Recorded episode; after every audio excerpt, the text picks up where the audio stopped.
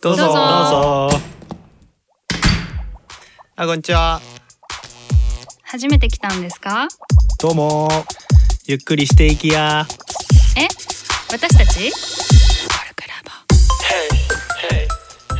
こんにちは、社会性の強いオタク、さくらです。こんにちは、フリーランスのミキです。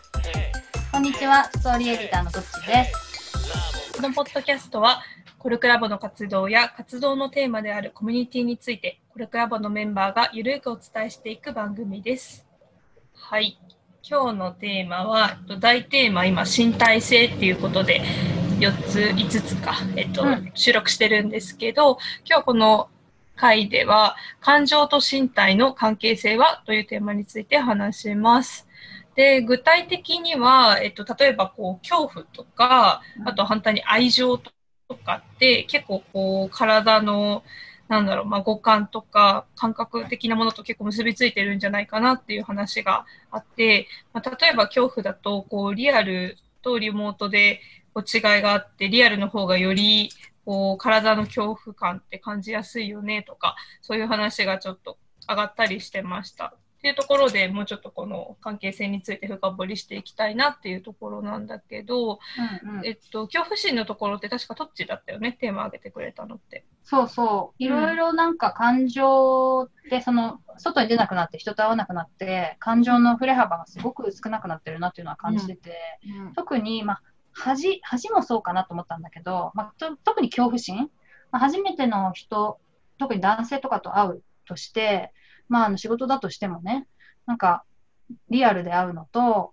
あと、リモートでこう、ウェブで会うの、オンラインで会うのって全然こう、違うなと思って、何が違うって、やっぱりちょっと、やっぱりリアルで会うのはそう、恐怖心とかあるなと思ってさ、なんか、ちょっとこう、生命が脅かされるところの延長線上に、ちょっとあんのかなと思って、それってやっぱ体で感じる恐怖だなと思ったんだよね。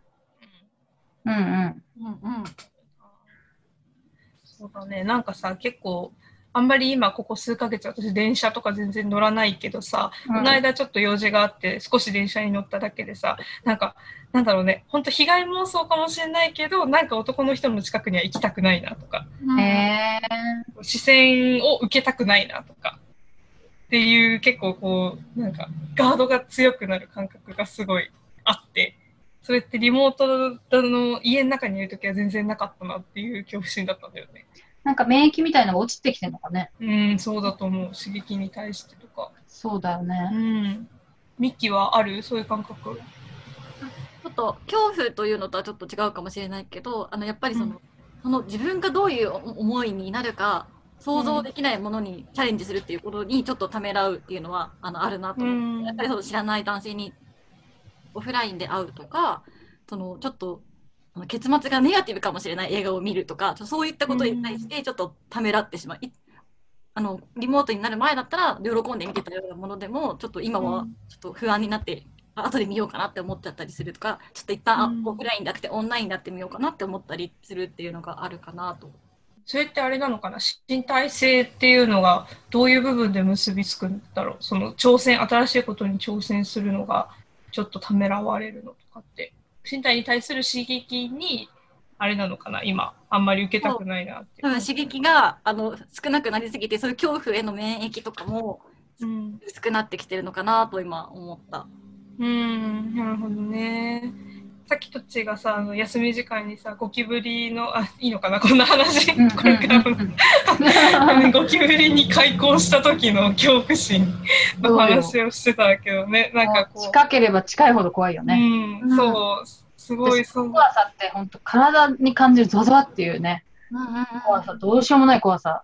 なんだろうね、その身体性と恐怖って、なん、なんなんだろうね、こう一定の距離感なのか、なんかさ、まあ、感情ってさ、ひ人間が生き延びるためにあると思うんだよね。うん、例えば、どこどこで、例えば餌が見つかって嬉しいみたいなのを覚えておいた方がいいじゃん。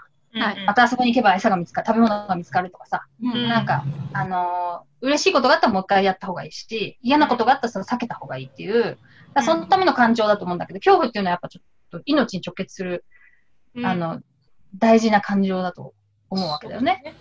そう、それがやっぱり、そのゴキブリがどうか、別に命には関係ないんだけどさ。でもなんかその、やっぱこう、ね、やられるみたいな。うんうんうん体がなんかすごく関係あるよね、命ってことで考えるとね。うん。うん。うん。それはすごい思う。なんか、ゴキブリと話の延長で、こんな話するのは嫌だけど、なんか電車で、こう、なんだろうね、こう、なんだろう。まあ、人生でさ、痴漢の経験とか、こう、なくはなかったわけだよ。私が生きてて。で、そういう経験を一回すると、電車に乗るの怖い。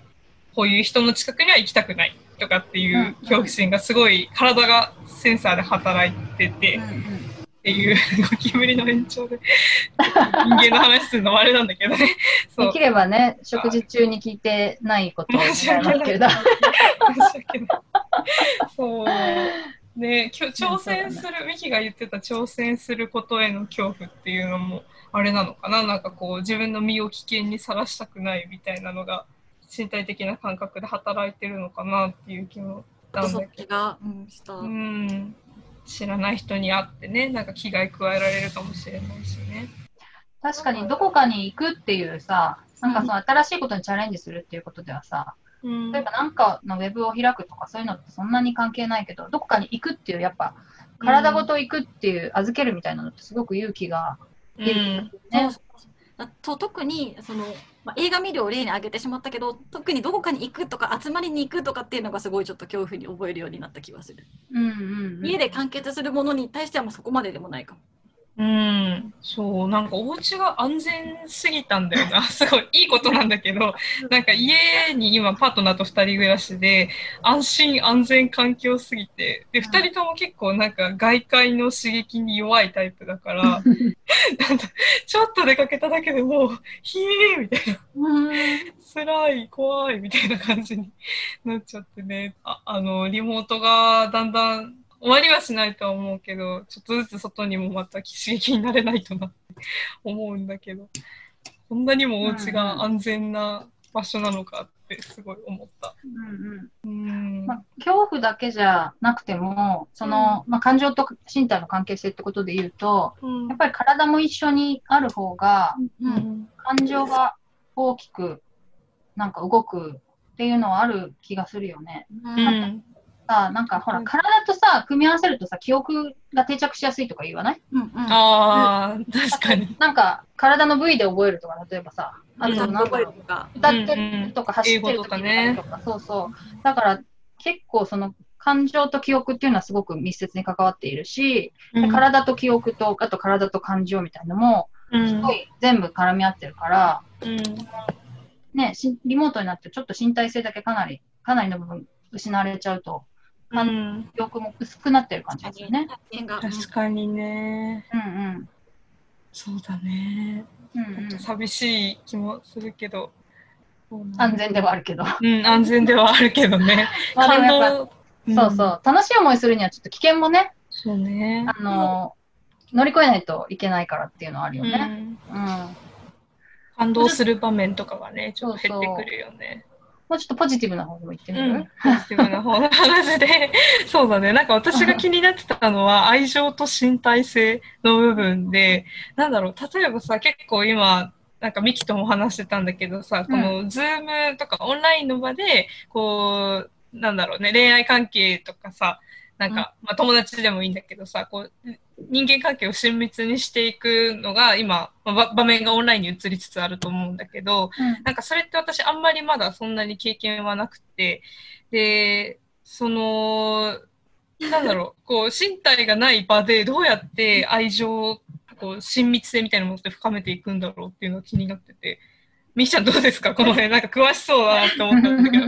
まあ、私自身がすごい体験があるっていうよりかはなんか私に事例をいくつかちょっと持っているので、うん事例をちょっと事例紹介してね。いただきますと、はい。私の周りでオンライン合コンとかオンラインの飲みっていう初めに出会ったのがオンラインでそのまま恋愛関係に至って交際始めるっていうカップルもまあ何組かいます。なんかその時うんどんな風になんか恋愛が始まってるかっていうと、まあ、やっぱり最初は普通にオンラインの複数人の飲み会で出会ってその後まあうん。どっちかが、まあ、ななんか何かしら連絡をして2人で話す機会っていうのをまあ作ってるんですね。ままあ、最初はもうビデオチャットをあの基本的には会えないから重ねてこう会わなきゃ分かんない情報っていうのをもうビデオチャットでもうほぼほぼ全部確認した状態でもうここまで来たら会いましょうってなって、まあ、川か公園かみたいなこうディスタンスが保てるパブリック 密にならない場所で。なんかオンライン合コン、 one-on-one、うん、川みたいな、公園。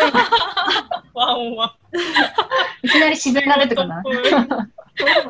で、その公園フェーズで、多分そこ、やっぱり会うっていうのは必要だと思うんですよね。ただ公園フェーズで会わないと分かんない情報だけを確認する。それは匂いであったり、うん身長、まあ身長って言ったらあれですけど、あのまあ、うん見た目の雰囲気だったり、うん持ち出すオーラみたいなものとかを確認して、そこがやっぱりあの思った通り知り合いますねってなると交際に至るっていうような、うんどっかで絶対公園っていうフェーズはみんな挟んでる。公園を挟む。なるほどなんかね。原点回帰っていうかね、子供の頃みたいなね。本当だね。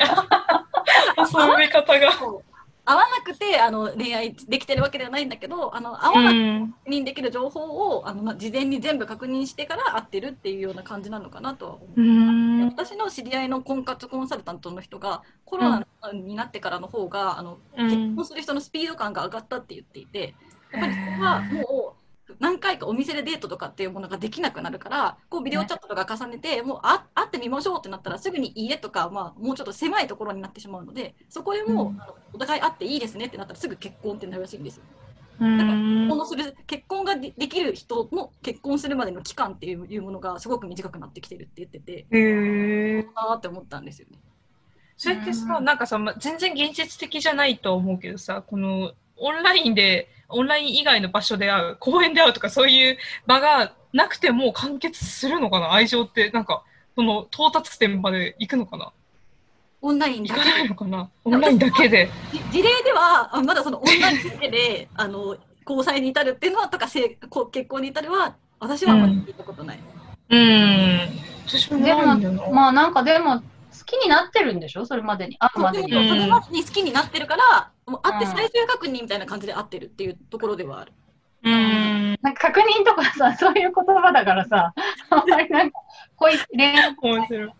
多分まあ、ときめいたりとかさ、ドキドキしたりさ、うん。それこそ会話にこう思わせぶりなことを入れていったりとかさ、うん。そういうちょっと、うん。やりとりっていうか、確か恋愛のときめきとかドキドキはオンラインでも十分調整可能だからこそ交際に至ってる。うんうん。確かにね。なんかさ、今見始めたさ、ネットフリックスの映あのドラマがあってさ、ハーフ・オブ・イットかな？そう女の子、主人公の女の子がすごい頭のいい文学、文才のある女の子で、で、その女の子が、えっと、別の、すごくこう、見た目が麗しいお別の女の子に恋をしていて、で、えっと、他の、あの、すごいもう筋肉バカみたいな男の子から頼まれて、その筋肉バカの男の子も同じ、こう、美しい女の子に恋をしてるのね。で、その主人公の文才がすごくある女の子が、ラブレターを代筆して、あの、男の子の代わりに、その美しい女の子に愛を伝えるっていう話があるのよ。うん、で、だからなんだろうね、まあ、ちょっと手紙っていうツールだから、まあ、オンラインとは違うかもしれないんだけど、なんだろう、こう、情報だけ、あの、文字とかの情報だけで、この親密性を深めていく、身体性ってそこは伴ってなくて、っていうことも、なんか今で、作品の中では見てて、あ、こうやってできるんだっていう気もちょっとしつつあるんだよね。テキスト情報だけで愛情って深められるのかなっていう気もしてて、うんうん。ちょっと気になるな。どうなんだろう。でもなんかさ、好きな人だったらもうちょちょっと恥ずかしいけど、好きな人だったら触れたいとかさ、そういうのもあるじゃん。匂い嗅ぎたいとかさ。うん。うんうん。どうなんだろうね。その成立するのかどうかっていうのを深められる。深められることはさ、まあ、例えばさ、言語がそんなにままならなくても恋しちゃうことってあるじゃない？うんうんだからそういう人ってさ、あんま言葉を重視してないんだと思うんだよね。うん。うん。言葉とか情報をね。うんまあ、あのか顔なのかもしれないけど、うんでもやっぱりそれこそ触れ合うとか、そういう非言語のコミュニケーションでうん。愛し愛されるみたいな感じなわけじゃん、多分。うん。だからそういう、なんか人によるのかもね。うん。私なんか多分結構言葉でも分かり合えないと厳しそうだなと思うけど、うん。そうじゃなくてもいける、もうちょっとこう、もうちょっと体体感の方が大事みたいな人もいるいるんじゃないかね。うん。ん、確かにうんね。うんうん。感情がどこ、どの感覚から動くかっていうのが人によって結構違うのかもね。そうそうそう。なんか例えば芸術家の人とかはさ、うんまあ、言葉なんかいらないみたいな感じ。すごい、これは偏った考えかもしれないけどね。そういう作品でなんか恋をするとかもあるかもしれないしね。うん、うん確かにね。そうそう。どうなんだろうな。なんかさ、あの、今恋愛の、における愛情って結構喋っちゃったけどさ、友達とかだとね、例えばこう身体性がなくてもずっとこう毎日長文で LINE をしてる友達とかがいて、うんうんでそれってなんかこう言葉を重ねていくだけで相手の肉体を感じなくてもなんかこう心は近づいている感じはするんだよね。相手に対する愛着もどんどん湧くしさ。そう。そういう関係会、うん、関係性あっていうのもなんかあるよなっていう感じもしてて身体性を伴わなくても愛情を深められるっていう。ーなんかでもそれで言うと、うん。その子がすんごい弱ってる時には、やっぱり抱きしめに行ってあげたいと思うね。うん。うん。普段はなんかこう、べちゃべちゃ、そのそれこそ恋バナみたいなことべちゃべちゃ喋るのは、うん。全然触んなくてもいいし、会わなくてもそれこそいいと思うけど、うん。本当に弱ってる時はこう、触れ合わないとダメかもみたいな、言葉じゃないかもみたいな、うんそれが感情を癒すだろうみたいなことは思うかな。なるほど。ミキもめっちゃ納得してる感じがする。同じ感じ？一人暮らしなので、なんかそのコロナに声かかりたくないと思ったのが、もしここでかかって弱ったら、誰も会いに来てくれないんだって思った時に、うんそれが本当に恐ろしくて、絶対かかりたくないって思った。なるほどね。会うっていうよりのは。も誰誰も来てくれない、来てって言えないっていうことが恐ろしくて、すごい気をつけてうん。がある。確かに。風邪だったらね、看病してとか言えるけどね。うん感染症だとさすがにね。うんすごくわかるなと思った。うん、ね寂しい時はやっぱちょっとね、そばにいてほしいよね。うん。そうだね。っていうか、うん、ある。確かになんかさ知的生産をするみたいなこう考えを深めるとかだったらさこう LINE とかだけで十分なのかもしれないけどさもっとこう心のね柔らかい部分に触れるっていうとねこうデータの言葉だけだとなかなか届かなかったりというか相手ををね優しくしきれなかったりとかっていうのがあるのかなって今聞いててちょっと思った。言葉って誤解したりとかさ、傷つけたりとかするじゃんね。うんだけどさ、こう、ハグみたいなのってさ、うんまあ、無理やりやらない限りさ、傷つけることってないじゃん。うん誤解もないじゃん。愛情はそのまま伝わるじゃんね。うんまあ、そそういう良さはあるね、きっとね。ミキも今なんかいいかうん。いやそのなんかし身体がやっぱりもう存在するだけでこう人を癒す力があるなって思った時に、まあうん。身体そのものがそばになくてもなんか声もなんかじゃあ少しはそういう力があるなと思ってて、その確か会に話をしていてあのそのすごく疲れた声色だったりすると本当に疲れてるんだなってこうなんかその人の身体性っぽいものを感じたりもするしこちらも本当に心配してる時にその心配しているよってことを心から伝えるとそれだけでこうちょっと伝わるものがあったりとかして声はちょっとそういう身体性っぽいものがあるなと今思って。うんあるね。テキストだとないけど声だとあるなって思う。うんそうだね。実際こうなんか振動みたいなのが来るからかな。あ、うんそう言ってるけどね。もそうね鼓膜が揺れるからかう揺れね。るからかもしれない。確かに実際体を変化させてるからかも。そうそうそう確そう。かに、そうかそうか。そういうのがあるのか。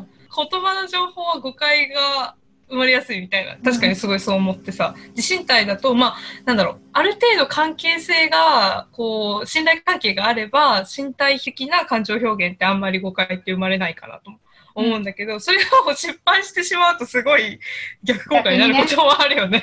いや、ね前に頭撫でられてもみたいなとかね。確かに確かに。嫌だとも言えないし、そうそうそう。な確かに。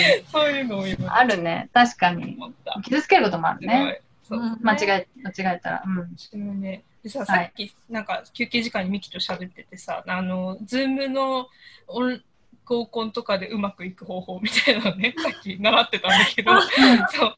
なんかそれもね、なんか、なんだろう、こう、身体を使った表現であることはあるなとは思った。例えば、こう、オーバーリアクションに手を叩くとかさ、そうだから私がさ何を言ったかというとそのもううん。合コンだと、もうそのちっちゃいこの画面しか映ってないから、もうすっごく喋ってその話が面白い面白い話をするか話せないんだったら、その人のことを聞いてますよってことを全身で表現しないと全然伝わらないので、うんうんうんぐらいじゃなくてこううんうんみたいなすっごいうん。喋って話さないじゃなくて大げさに手を叩いたりとか全然面白くないみたいな人がパッとヘベレしてるんですけどとかってやるとやっと伝わるみたいなだから、うん。